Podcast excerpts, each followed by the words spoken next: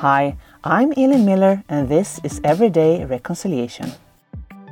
This podcast is a hands on look at reconciliation what it means, why it's important, and what everyday actions non Indigenous people like me can take as part of this national project.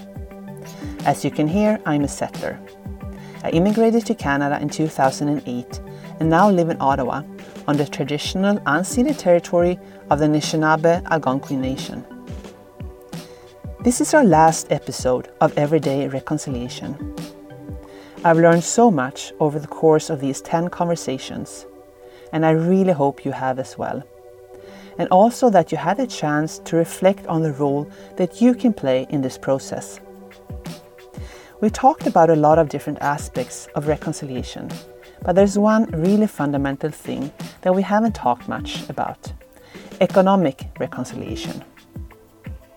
I wanted to learn more about what economic reconciliation involves and get a better sense of how it can and should fit into all conversations around reconciliation and the actions that we can all be taking. So, joining us today is Chief Leanne Joe, or Shupelamat which is her Squamish name. She is transformative storyteller for economic reconciliation with Simon Fraser University and one of 16 hereditary chiefs of the Squamish First Nation. Hello and welcome to the show. Good morning. It's very nice to have you here. No Chachman Wahach. Osiam.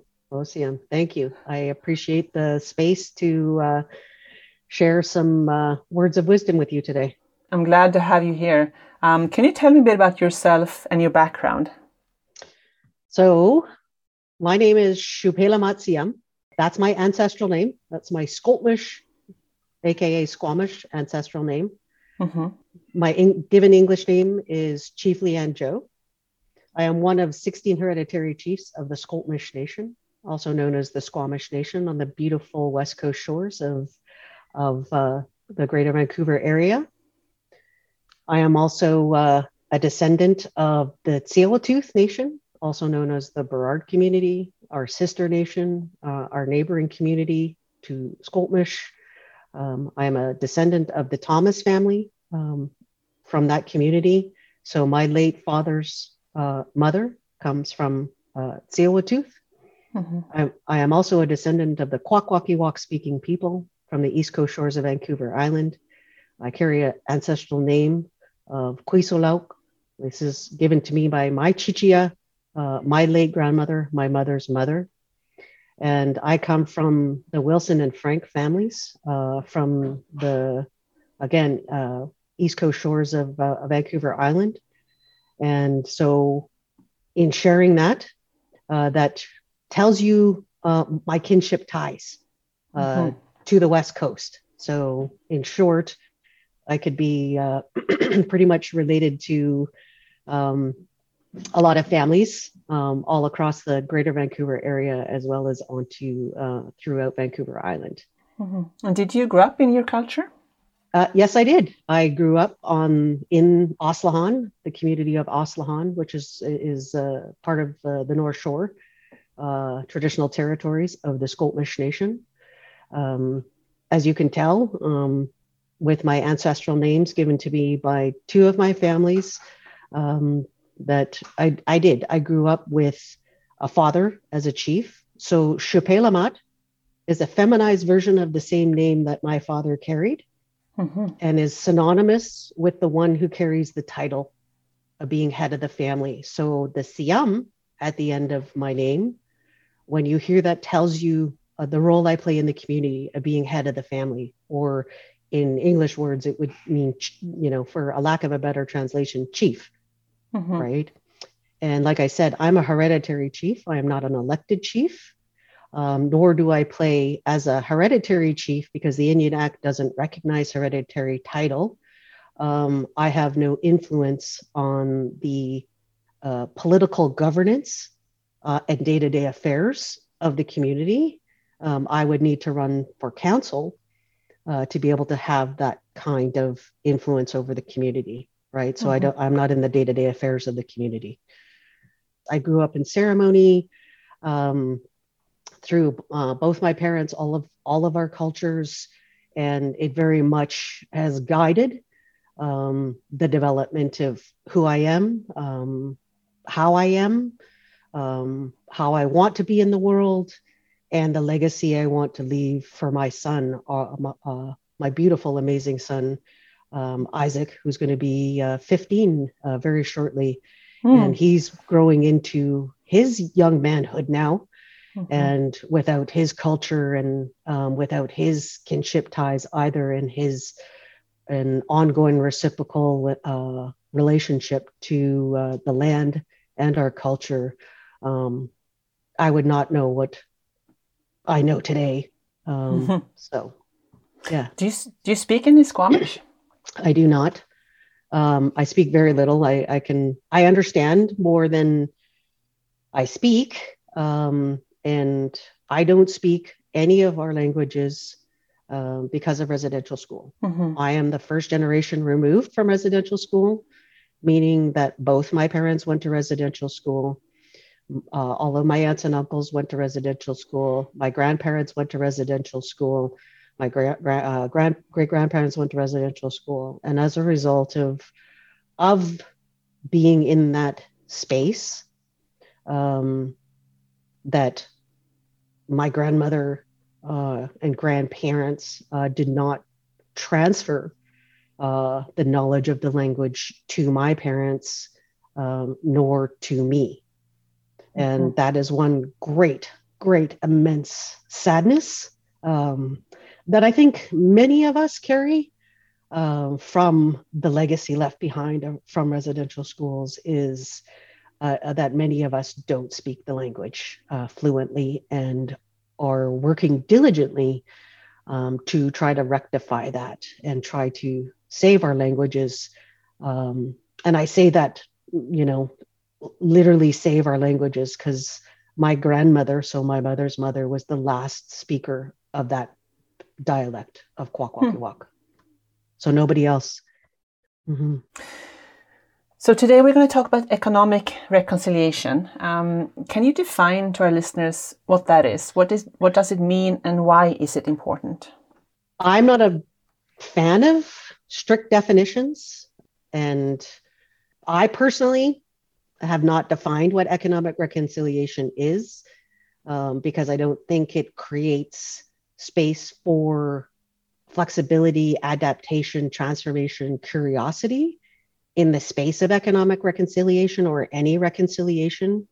Because when you're defining in particular a colonial language like english that which can be very limiting from an indigenous person's uh, worldview lens value system we indigenous people uh, on turtle island have a reciprocal relationship and responsibility and accountability to all living creatures Mother Earth, the four elements, and the ancestors, and to the people yet to be, right? Mm-hmm. Through our worldview, um, economic reconciliation is is wealth and well-being and they're hand in hand which means my spiritual physical mental emotional um, systems are connected to all those things and we are all thriving. Mm-hmm.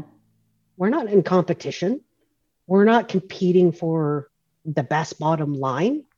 We're not competing for tax breaks, right? We're talking about this place in our hearts um, that is filled with immense love and uh, empathy and compassion.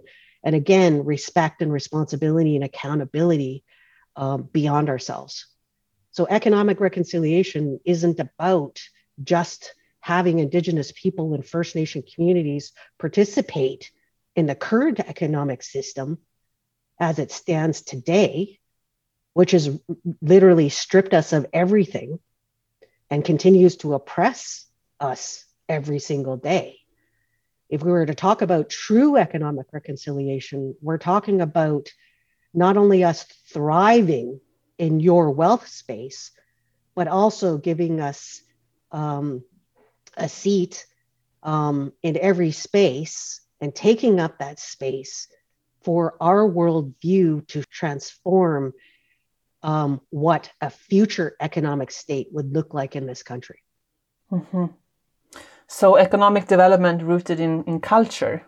Culture, values, worldview, right? I can't stress worldview enough because if you're, it's like saying, you know, I want to be um, inclusive, equitable, anti racist, and um, be in social justice or in all of those spaces, but only solely looking at it through your lens, mm-hmm. through your culture, through your patriarchy, through, you know, just mm-hmm. a place of privilege and not seeing beyond that privilege.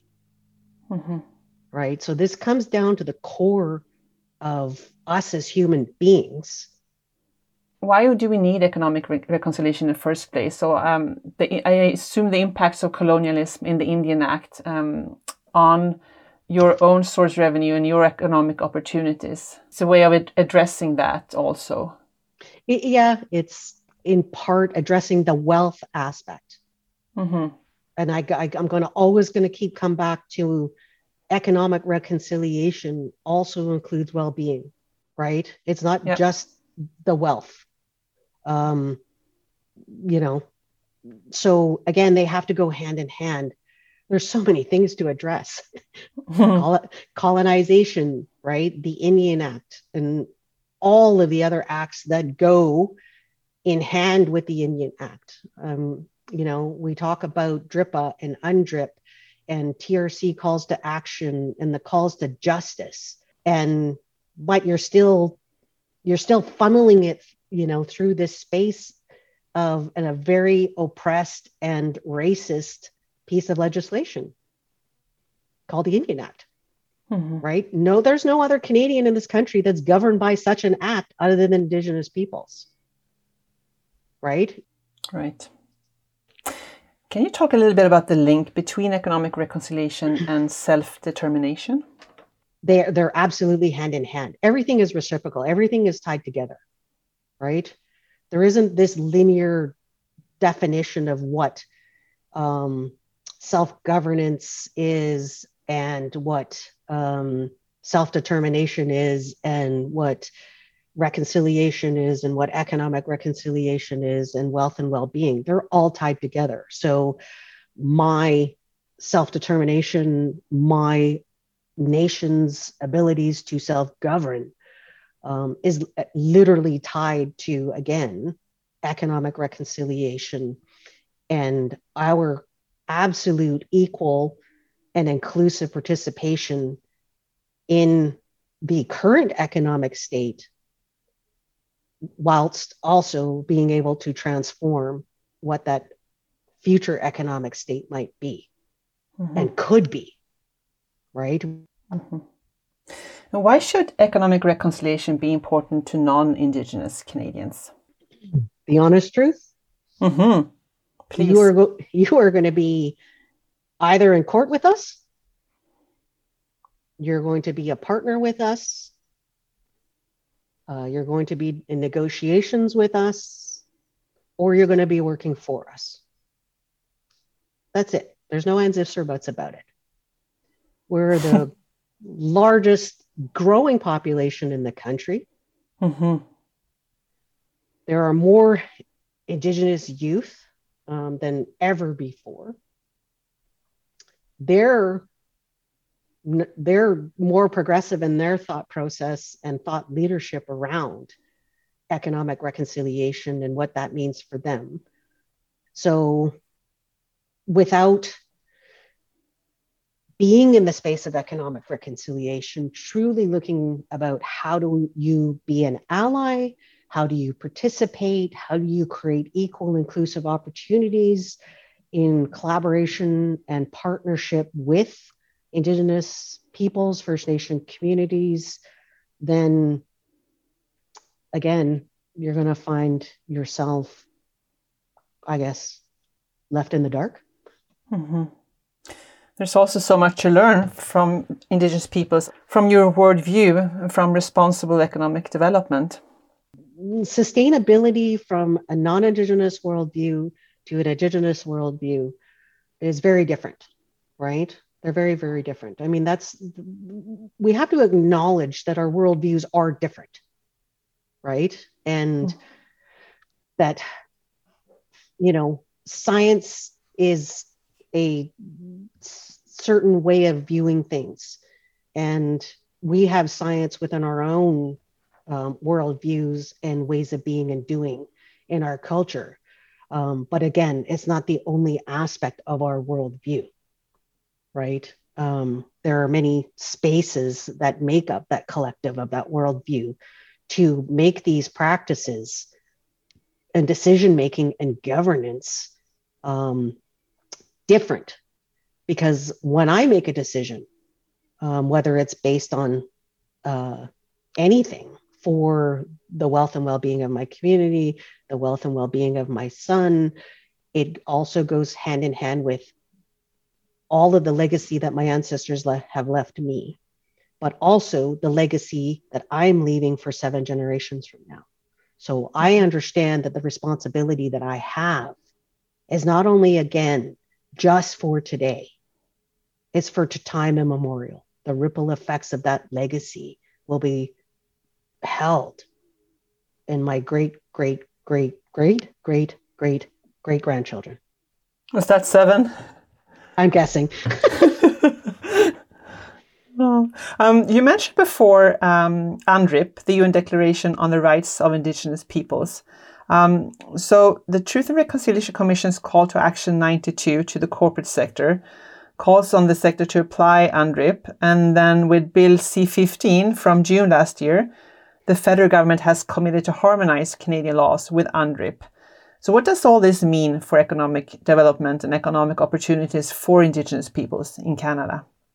I'm two minded about legislation. I'm two minded about Crown Indigenous relations. Uh, I'm two minded about the commitment of, of, you know, in particular, federal governments space of of it's easy to put in legislation right i mean. And it's easy to hold that legislation we still have the indian act right right hmm. that is everything that shouldn't be for indigenous peoples for any free citizen of this country but it still is and i again, I'm just going to be honest. I mean, just given the track record, um, I hold space for hope. I have faith in the possibilities. I have faith in the opportunity. I have faith um, that we have the wherewithal to sit at that table to create those opportunities. I have no doubt in my mind that greatness is possible with those opportunities because of DRIPA, because of UNDRIP. Um, but at the end of the day, government isn't in control of the economy and the economic opportunities that happen on the ground. I'm not going to not say that it has opened up a door uh, for us and that there are um, absolute possibilities out there uh, for greater success than there, ha- than there has ever been before. But again, we're still limited by the Indian Act, right? We can't discount that just because there's, you know, UNDRIP doesn't mean that we still aren't governed by the Indian Act that creates extreme limitations on capital investment, borrowing, um, development opportunities because many of our communities still live in poverty, still live without clean drinking water, are forced to live on the reserve to get federal dollars, right? Um, mm-hmm. And so, again, I see the limitations, but I also see the hope um, of what's possible. And I'd be remiss if I didn't say and share um, the, the idea of and, uh, uh and the ability to really investigate land back right if we're talking about true economic reconciliation we have to be talking about land back mm-hmm. and, and what that means mm-hmm. and, and what's possible from that space. What, what would it mean to you to truly uh, give land back? Give me back Vancouver.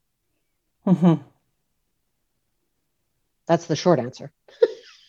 and, then the long answer. Uh, I know it's that's not physically possible, right? You know, I know the mm-hmm. reality. I know in my heart I would, you know, never displace any individual from where they live, work, and play. Um, but, you know, why could we not be, um, say, in, say, tripartite government? We have the federal government, the provincial government, and then we have Indigenous government. Why can't we as a country um, have that governance space so that you're inclusively including um, an Indigenous worldview in the governance of this country, which then directly influences um, municipality space, TNRD space, or uh, regional development space, sorry, and uh, the like around economic development opportunities, right? Mm-hmm. And, and look to, I mean, look at concrete examples of Musqueam, Tsleil-Waututh, and Squamish partnerships and the development of, um, you know, land uh, that we've purchased, land that we've negotiated, lands that are include additions to reserves um, as you know potential opportunities uh, for economic growth in the greater, greater Vancouver area um, as a foundational place to again look at what are the possibilities around could there be more land back opportunities can we give them you know, rather than purchase back the land that was stolen from us, just give us back the land to develop. Mm-hmm. And if that can't happen, where can we then play an equal role as a majority owner partner in economic development spaces that include land, right? Because everything is based on land mm-hmm. in this mm-hmm. country, right? And then how do we include, again, an indigenous worldview and place of sustainability within that development. Can you tell me a bit about the Senakw development in Vancouver? It's on it's on the Squamish Reserve land, so it's yes, not. It um, can you just talk a little bit about that and maybe the reactions from the city of Vancouver and, and local residents? Again, my honest opinion is um, I'm sorry you feel bad that we are on an equal playing field economically develop the pitiful little bits of land um, that have been given us to us by the federal government. Um, but it is also my prerogative as a Canadian to develop said lands and create um, opportunities for ongoing housing crisis needs being met, um, economic development opportunities, entrepreneurial opportunities, jobs, and again, wealth for my community. Just for our listeners, it's a development um, of it's a six thousand um, housing units, environmentally uh, sustainably built as much as possible. I understand. Yes, and it's going to be go to senakw.com I mean, everything that you need to know about the history of the lands, about the development of the lands, about the sustainability of that land development, um, the rental affordable um, housing that's going to be available to everybody mm-hmm. is all listed on on the Senakw website mm-hmm. um, for you to find out more. Um, and it, again, um, it's just a space where again we get to play in an equal playing field as as as every other Vancouverite, BCer, and Canadian citizen in this country. Mm-hmm. It's a really cool project. It looks it looks really cool too. The design, um, yeah, it of the buildings because, because we're leading it, right?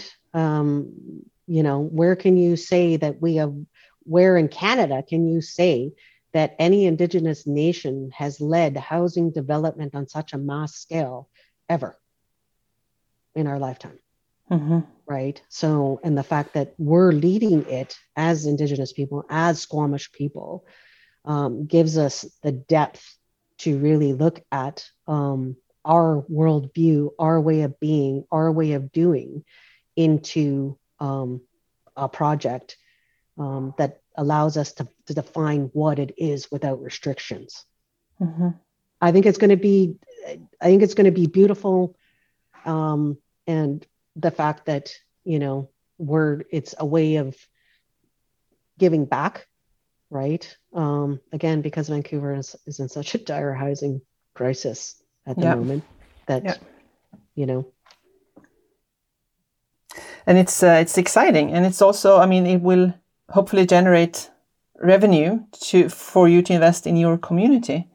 Absolutely. The the possibilities become endless economically. Like if we're talking about you know a bottom line um, the wealth creation um, from just this one project alone creates ripple effects for other economic development opportunities um, within the nation, as well as contributes to every space, um, you know, in your in in a colonial way, socially, to the community, right? So we get more education funding, we get more housing funding, we get go- more governance monies, we get more infrastructure funding, we get um, language funding, we get more uh, funds for social health, recreation, sport, you name it, right? Mm-hmm. You, the impact of that wealth generation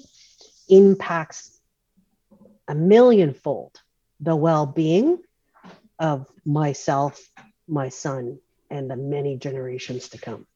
Mm-hmm. And I think that's greater than the actual money itself. Right. But if you do want to focus on the money, it must also be, um, it's also um, an opportunity to decrease the cost of federal programs that deal with the consequences of poverty. So I'm, I'm thinking for non-Indigenous Canadians, they, this is also um, an economic opportunity to decrease costs for, uh, for those programs federally, right? Yeah, possibly. Um, but it's not like there's billions of dollars rolling into the Squamish Nation um, or any nation because uh, all federal funding is on a per capita basis. Mm-hmm. I don't live on my reserve, which means I'm not counted. Even though I'm a member of that nation, I'm not counted in the funding that's provided to my community for right. anything.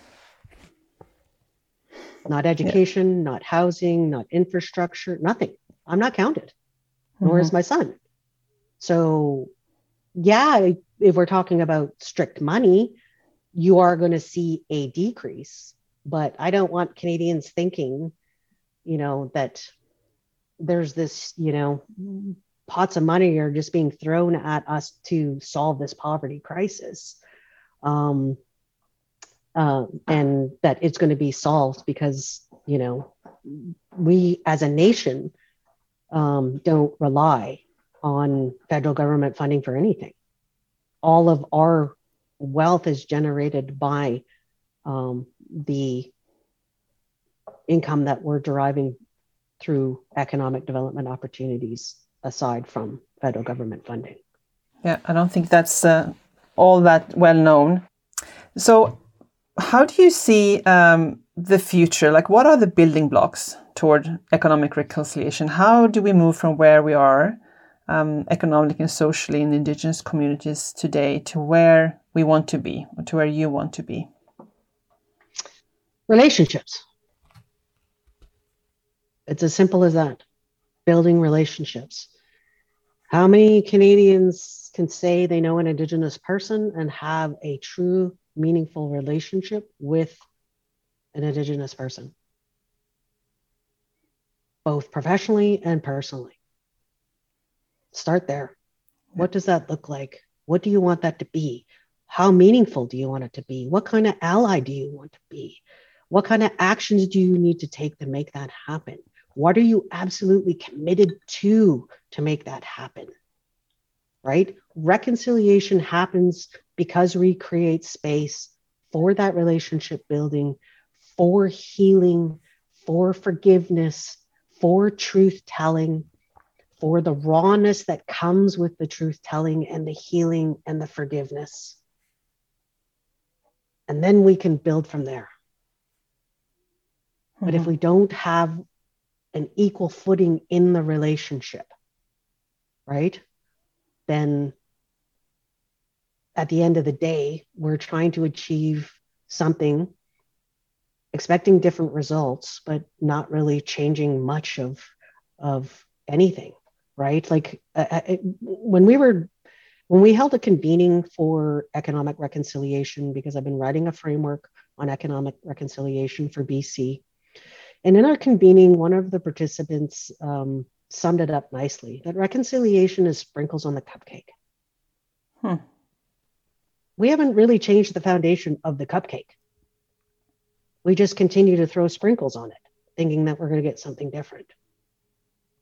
Right. And that, eh, eh, you know, and, and so much of reconciliation in this country has been, not all, but a majority that has been is solutions. Let's get to the solution. What are the solutions? How much time is it going to take? What are the boxes that I need to tick to get there? right? What is the prescribed method? There is none. It's hard work. It's hard work and being in the space of knowing the truth. But I'm really asking Canadians through economic reconciliation to really look at the foundation. What are you contributing to those ingredients and changing them so that the cupcake itself changes?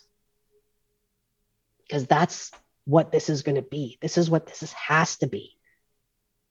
Or our children and grandchildren and great grandchildren are going to be continuing these conversations that you and I are having today. Mm-hmm. And, and I'm not saying that great things aren't happening, they are.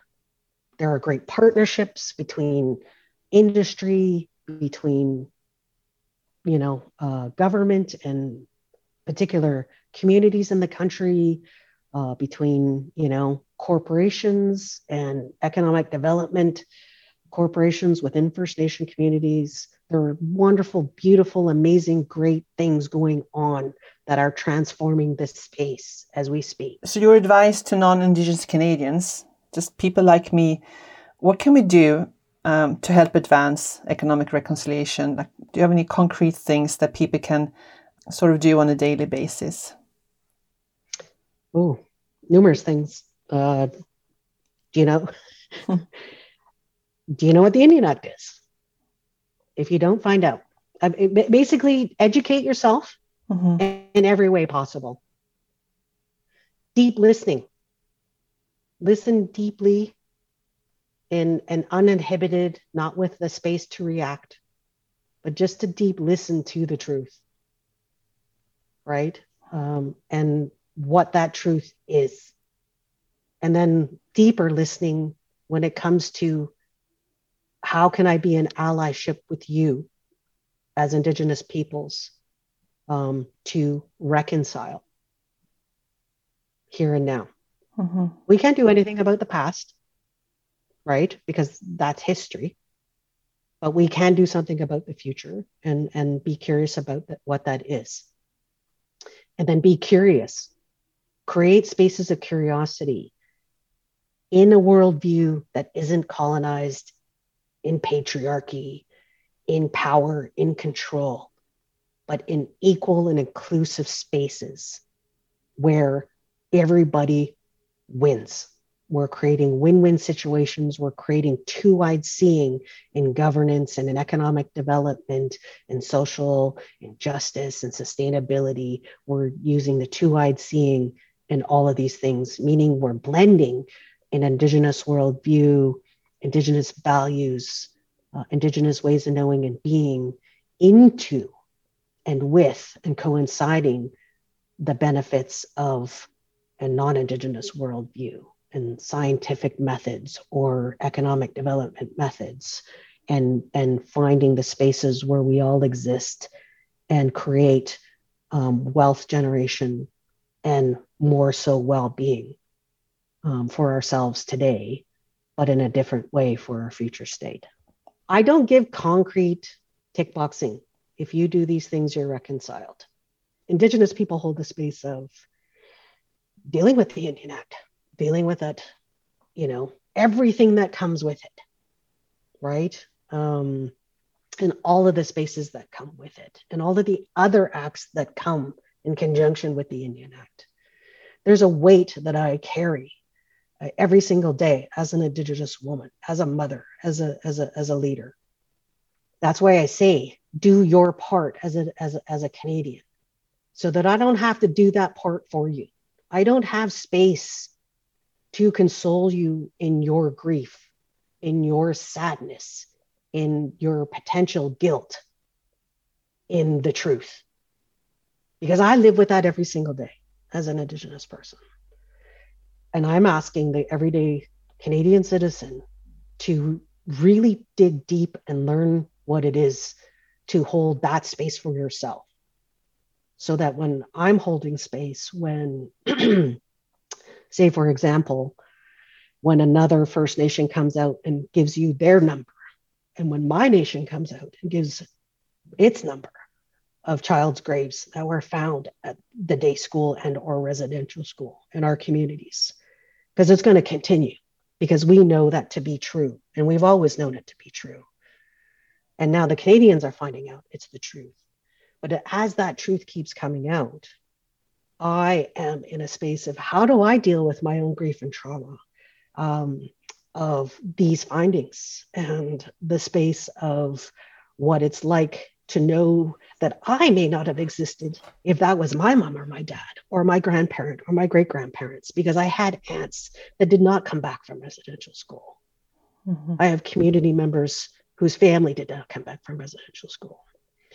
And I have to hold the space um, not only for myself, but a mother who's a residential school survivor who lived this experience, feels this experience to her core, and is dealing with all of this pain and this suffering and lived trauma again because of these findings. And then I also have to hold space for my son who's learning and trying to reconcile within himself that history and the, tr- the truth about that history. And why would human beings do such a thing? So keep that in mind as a Canadian citizen when you're building relationship with Indigenous people, that that's what we're constantly holding on an everyday basis. And when you ask us to reconcile, don't always put the onus on us 100% to do the reconciling and us to take the lead. You are responsible and accountable for yourself to take the lead so that we can continue to do this and be in this space and hopefully find the energy to be able to, um, like we always do, to continue reconciling with you. Again, because we have faith and hope and grace for the possibilities of something better for our children and the seven generations to come. Thank you. That was so beautifully put. I think we should end there. my heartfelt gratitude for allowing the Creator and my ancestor to share their words of wisdom through me today. Um, and that I hope there is some spaces of wisdom, knowledge, um, and space for learning um, in what I shared today. And I share because I know that one day my son is going to listen to this and know that I played a part, and I want him to witness me playing a part um, in what's possible and uh, for his future. So I close with that. Ocean. Right. Thank you so much. I learned a lot, and I'm sure our listeners did too. Uh, Hojchecha. Thank you. Hojka. Hojka. Hojka. Thank Hojka. you. you. You raise your hands when you say Hojka. Hojka. it's you're you're grateful. Chief Joe asked, Do you know what the Indian Act is? I'm not an expert, but I learned a lot from a book I read a couple of years back 21 Things You May Not Know About the Indian Act by Bob Joseph. I really recommend this book. You can also read the Act itself on the Department of Justice's webpage. While the most appalling provisions have been repealed, you would be surprised at the restrictions imposed still today on First Nations and how much the federal government decides for them read a section called Management of Indian Monies. I think I give my children more autonomy in how they spend their money. There is also a section called Mentally Incompetent Indians.